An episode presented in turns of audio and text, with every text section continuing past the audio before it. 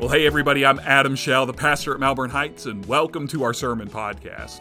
In this episode of our podcast, we are continuing on in our sermon series called Villains. And all throughout this series, we are exploring some of the stories of the most infamous villains that we meet in the Bible. And we're exploring these stories to learn from their mistakes so that you don't become the villain in your story.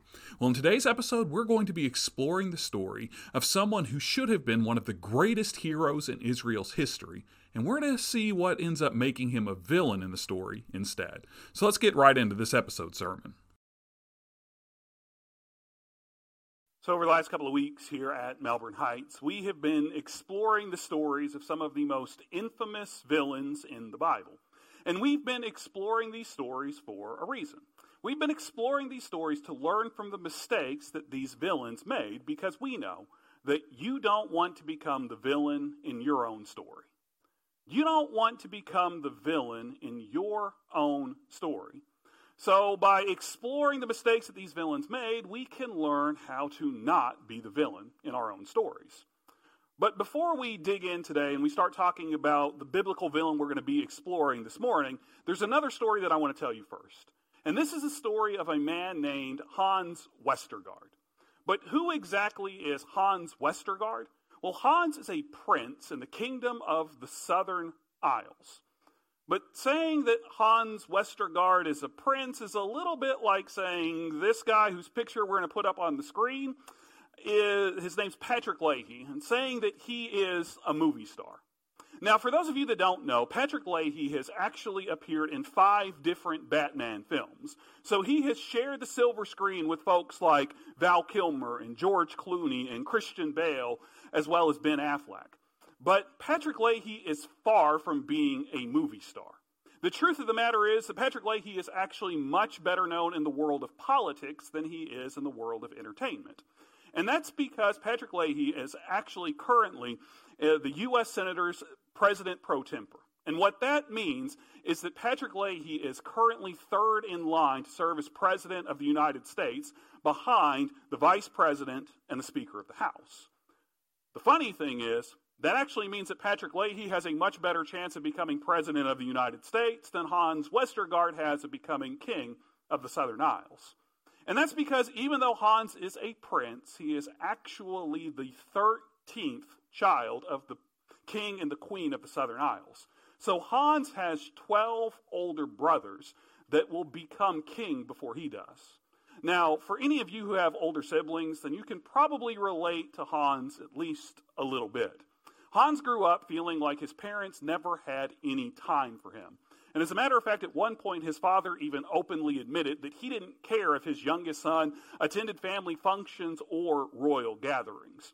But if being neglected and ignored by his parents wasn't bad enough, Hans was flat out picked on and bullied and tormented by his older brothers.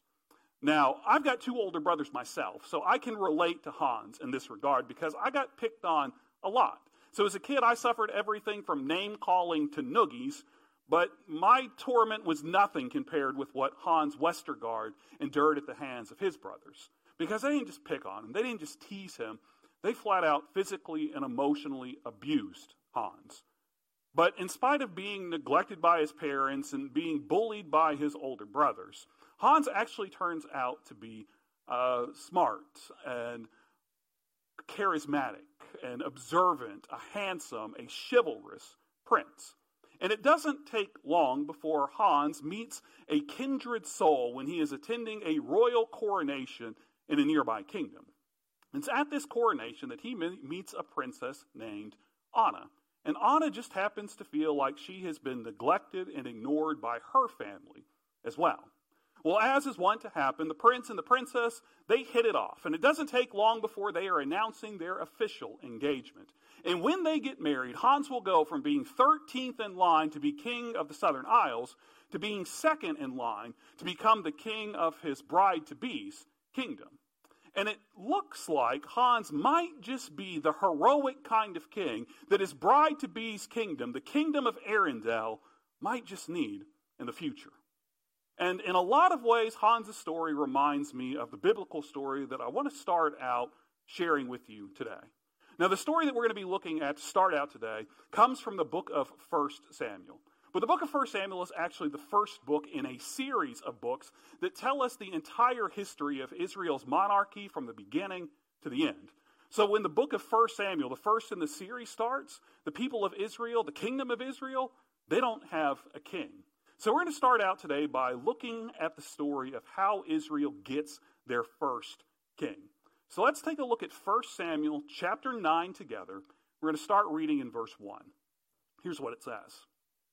It says, "There was a wealthy man from the tribe of Benjamin named Kish. He was the son of Abiel, son of Zeror, son of Becherath, son of Aphia, a Benjaminite. He had a son named Saul, who was a handsome young man. No one in Israel was more handsome than Saul, and he stood head and shoulders above everyone else." So as this passage begins, we meet a man named Saul. And we're told inside of this passage that Saul is a handsome and he is a tall guy. He stands head and shoulders above everyone else in all of Israel.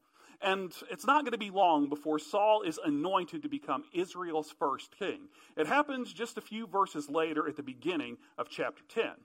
So here's part of the story of how Saul becomes king in Israel. We'll see it play out in 1 Samuel chapter 10, verse 1. This is what it says. It says, "Samuel took a jar of oil, and he poured it over Saul's head and kissed him.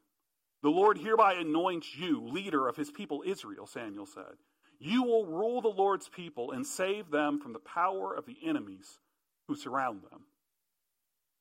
So as the prophet Samuel anoints Saul king in this passage, we reach a pivotal moment in Israel's history. This is a moment that the people of Israel have been begging for a long, long time. And now the people of Israel finally have a king. And it looks like Samuel has anointed a good king. And I'm not just saying that because Saul is described as being tall and handsome, which are two words that describe me pretty well too. That was the reaction I expected to that. Thank you very much.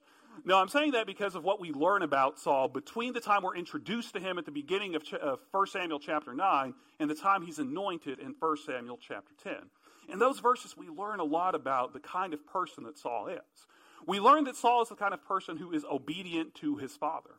We learn that Saul is the kind of person who is willing to take on any task, any job, even if it's the types of roles that are usually assigned to servants or slaves.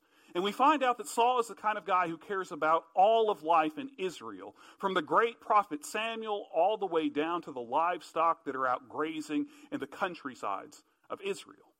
So it looks like Samuel has anointed a good king. It looks like the people of Israel have that heroic leader that they'll need to lead them into their future together. But we all know that sometimes looks can be deceiving. And sometimes the hero turns out to be the villain. Sometimes the hero turns out to be the villain. That's exactly what happens in the story of Hans Westergaard as it plays out in the Disney movie Frozen. So as that movie begins, we're introduced to Hans. And like I said, Hans seems to be a smart, observant, charismatic, chivalrous kind of guy. But as the story continues to play out, by the end of the movie, we find out that Hans is nothing more than a power-hungry sociopath who's willing to do whatever it takes in order for him to become king. Now, remember what I told you about him just a couple of minutes ago. Hans was 13th in line to become king of the Southern Isles. So there was absolutely no chance that that was ever going to happen. But Hans wants to become king. So he decides he's going to take matters into his own hands. And he comes up with a plan that will allow him to become king. And what he's going to do is he's going to essentially marry onto the royal throne in another kingdom, which is why he gets engaged to Princess Anna in Arendelle. And from there, Hans is willing to do whatever it takes to make sure that he becomes king of Arendelle, including committing regicide, which is a fancy term that refers to killing a king or a queen. So as the movie Frozen begins, it looks like maybe Hans is going to be the hero of the story, the kind of prince that can save the kingdom when they're in need. But by the end of the story, Hans turns out to be the biggest villain in it. He becomes the villain in his own story. Same thing's going to happen for the first king of Israel, Saul. who starts out and looks like he is the exact kind of king that the nation, the kingdom of Israel needs. The kind of king who's going to be a heroic leader, leading the people into the future. But he ends up becoming the villain of his story. But how exactly does that happen? How do you go from being a great heroic king to become a villain? Well, in Saul's case, there are a couple of stories that play out in the book of 1 Samuel that show us how he becomes the villain in his story. And the first one of these stories takes place in 1 Samuel chapter 13. And in this story, King Saul is getting ready to lead his army, his soldiers, into battle against Israel's fiercest enemy, the Philistines. But before Saul is able to lead them into battle against the Philistines, Saul knows that he first needs to humble himself before God by offering sacrifices to God and by seeking God's favor before he leads his soldiers into battle. But here's the thing. Saul's not allowed to offer these sacrifices for himself. He needs Samuel, who is not just a prophet, but he's also the high priest, to offer these sacrifices on Saul's behalf. So right now, let's take a look at how this story plays out. Let's look at 1 Samuel chapter 13, where we'll start reading in verse 8. Here's what it says. It says, he, that is Saul, waited 7 days, the time appointed by Samuel, but Samuel didn't come to Gilgal, and his troops began to desert. So Saul ordered, bring me the entirely burnt offerings and the well-being sacrifices. Then he offered the entirely burnt offering. The very moment that Saul finished offering up the entirely burnt offering, Samuel arrived. Saul went out to meet him and welcome him, but Samuel said, what have you done? I saw that my troops were deserting, Saul replied. You hadn't arrived by the appointed time, and the Philistines were gathering at Michmash. I thought the Philistines are about to march against me at Gilgal, and I haven't yet sought the Lord's favor. So I took control of myself and offered the entirely burnt offering. How stupid of you to have broken the commands the Lord your God gave you, Samuel told Saul. The Lord would have established your rule over Israel forever, but now your rule won't last.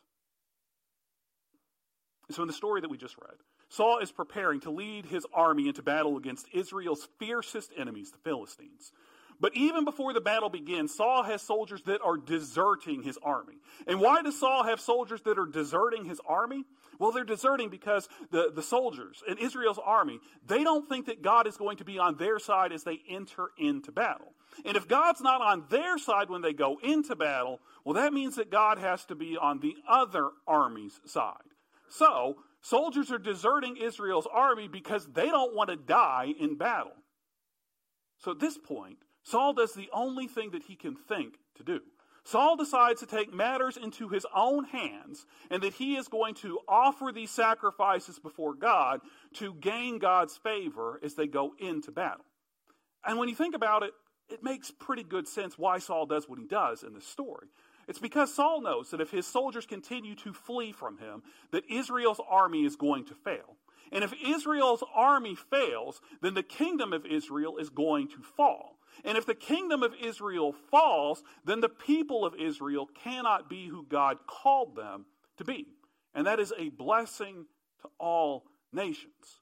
So Saul does the only thing he can think to do to keep his army intact, to keep his kingdom intact, so that they can be who God made them to be.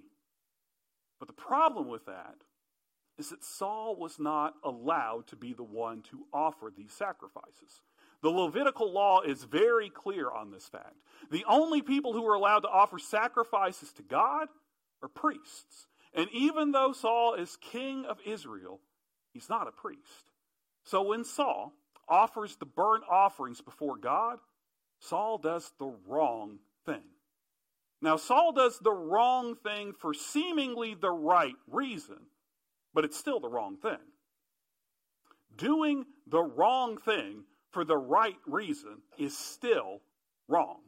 Doing the wrong thing for the right reason is still wrong. And this isn't the only time that Saul is going to find himself in the wrong. It's going to happen to him again a couple of chapters later in 1 Samuel chapter 15. Now this time it happens after Saul has led the people of Israel, the army of Israel, into battle, and they have successfully defeated a people called the Amalekites. But before this battle even began, God gave Saul a very specific command.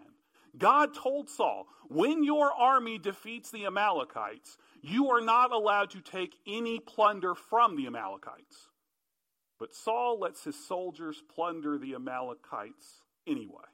So let's take a look at exactly what happens in 1 Samuel 15, where we'll start reading in verse 10. Here's what it says. It said, "Then the Lord's word came to Samuel. I regret making Saul king because he has turned away from following me and hasn't done what I said." Samuel is upset at this, and he prayed to the Lord all night long. Samuel got up early in the morning to meet Saul and was told. Saul went to Carmel, where he is setting up a monument for himself. Then he left and went down to Gilgal. When Samuel reached Saul, Saul greeted him, saying, "The Lord bless you. I have done what the Lord said." Then what, Samuel asked, is the bleating of sheep in my ear and the mooing of cattle that I hear. They were taken from the Amalekites, Saul said, because the troops spared the best sheep and cattle in order to sacrifice them to the Lord your God. The rest was placed under the ban. Samuel then said to Saul, "Enough. Let me tell you what the Lord said to me last night." "Tell me," Saul replied. Samuel said, "Even if you think you are insignificant, aren't you the leader of Israel's tribes? The Lord anointed you king over Israel. The Lord sent you on a mission instructing you, go and put the sinful Amalekites under the ban. Fight against them until you have wiped them out. Why didn't you obey the Lord? You did evil in the Lord's eyes when you tore into the plunder." "But I did obey the Lord," Saul protested to Samuel. "I went on the mission the Lord sent me on. I captured Agag, the Amalekite king, and I put the Amalekites under the ban. Yes, the troops took sheep and cattle from the plunder, the very best items placed under the ban, but in order to sacrifice them to the Lord your God at Gilgal." So once again in this passage, Saul does the wrong thing for seemingly the right reason. This time Saul allows his soldiers to take plunder from the Amalekites so that they can offer those sacrifices to God, even though God explicitly told Saul not to plunder the Amalekites. But it seems okay because Saul is letting his people worship God. But once again, doing the wrong thing for the right reason is still wrong. Doing the wrong thing for the right reason is still wrong. And it's because of this. It's because Saul seems to do the wrong things for the right reasons that he becomes the villain inside of his story. So if we want to make sure that we don't become the villain in our stories, we need to learn from Saul's mistakes. We need to try to understand why Saul made the decisions that Saul made. We need to try to figure out what led him to do these wrong things to begin with. So let's start by talking about that first story. The story where Saul offers these sacrifices to God that he's not allowed to make. Now, Saul says that the reason why he does this, or seemingly the reason why he makes these sacrifices, is because his army is deserting him. So he offers these sacrifices to earn God's favor to keep his army together. Now, that doesn't seem like a bad thing, but there's a problem with that way of thinking. And that's that if Saul was really concerned about earning God's favor to keep his army together, he could have gone about things in a completely different way. Now, if you were really paying attention to the story in 1 Samuel chapter 13 where Saul offers this sacrifice to God, it sounds like Saul is standing there in Gilgal counting down the minutes on his clock until the prophet Samuel is supposed to arrive. But Samuel, he doesn't get there right on time. Maybe Samuel got stuck in traffic. Maybe he forgot to set his clock back an hour. Who knows what's going on? But Samuel's not there when Saul expects him to be there. And it's at that moment, that instant when Samuel's not there on time, that Saul takes matters into his own hands, and he goes and he offers these sacrifices to God. But if you were paying attention, in 1 Samuel chapter 13, verse 10, we're told this specifically. It says, the very moment that Saul finished offering up the entirely burnt offering, Samuel arrived. So it's not like Samuel was running days behind schedule. As soon as Saul finished offering the burnt offerings, Samuel shows up. So if Saul was really concerned with just gaining God's favor and keeping his soldiers together, All he had to do was wait a little bit longer for Samuel to arrive. So this first story, it's not really about Saul trying to gain God's favor and trying to keep his army together. This first story actually reveals us what Saul's greatest character flaw is. And that character flaw is that Saul thinks he always knows best. Saul thinks he always knows best. So Saul doesn't care what the law says he is and isn't allowed to do. Saul doesn't care that he is prohibited from offering sacrifices to God because he's not a priest. The only thing that matters to Saul is that he knows best, so he's going to do what he thinks he needs to do. And we see the same character flaw play out again in the last story that we read today. Now, in that last story, Saul allows his soldiers to plunder the Amalekites, even though God specifically forbids it to happen, because Saul says he wants his soldiers to be able to offer sacrifices to God. But that's not what God wants at all. So inside of this story, once again, Saul shows us that Saul thinks he always knows best. And in this case, Saul shows us that he thinks he knows better than God.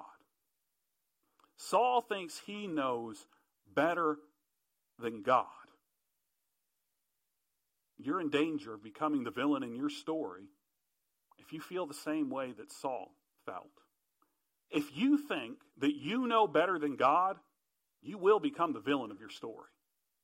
If you think you know better than God, you will become the villain of your own story.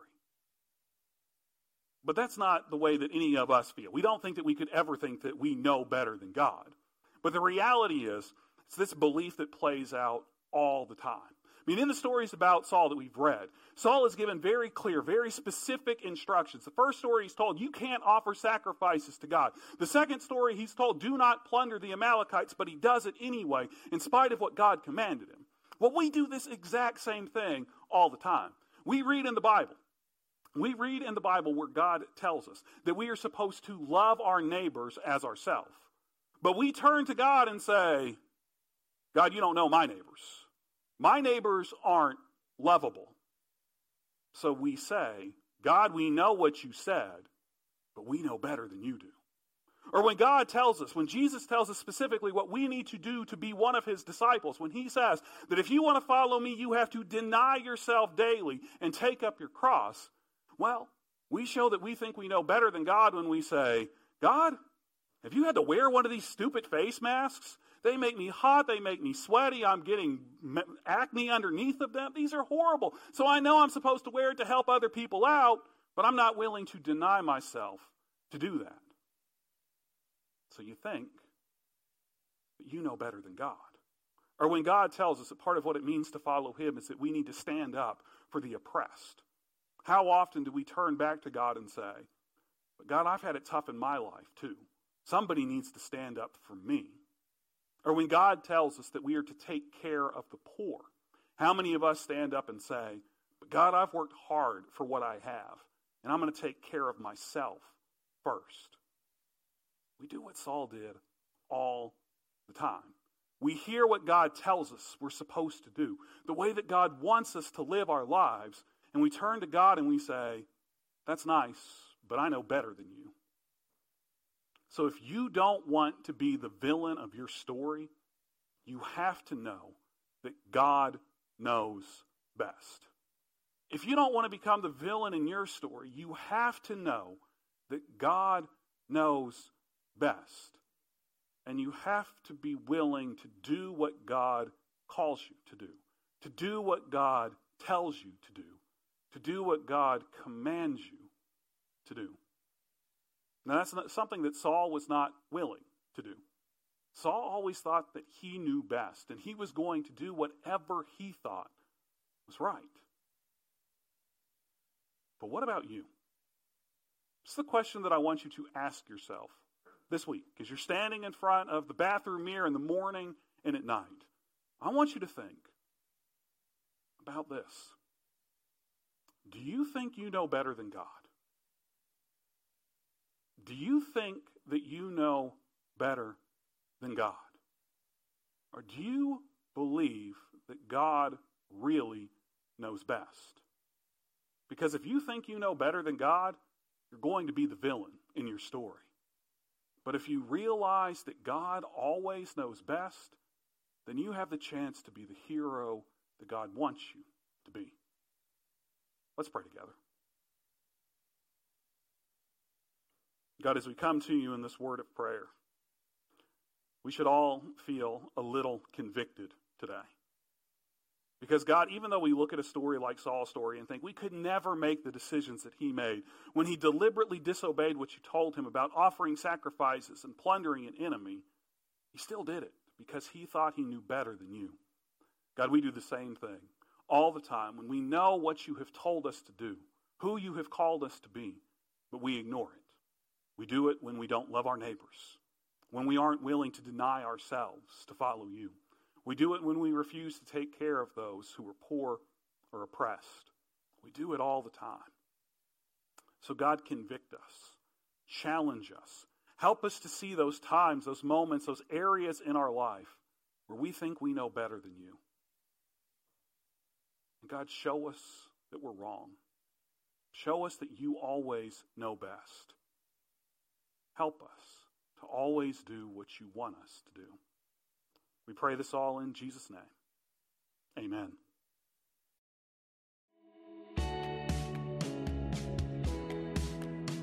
Well, hey, it's Adam again, and I just want to thank you for tuning in to this episode of our sermon podcast. And I hope that this episode has challenged you to think about who really knows best. Are you living your life like God knows best, or are you living your life like you always know best? Because if you act like God isn't the one that knows best, if you act like you always know best, you are going to end up being the villain in your story. Well, in our next episode, we're going to be finishing up the sermon series on villains, and we're going to be exploring the story of another person named Saul. So we hope that you'll come back and join us when that next episode drops next Tuesday morning.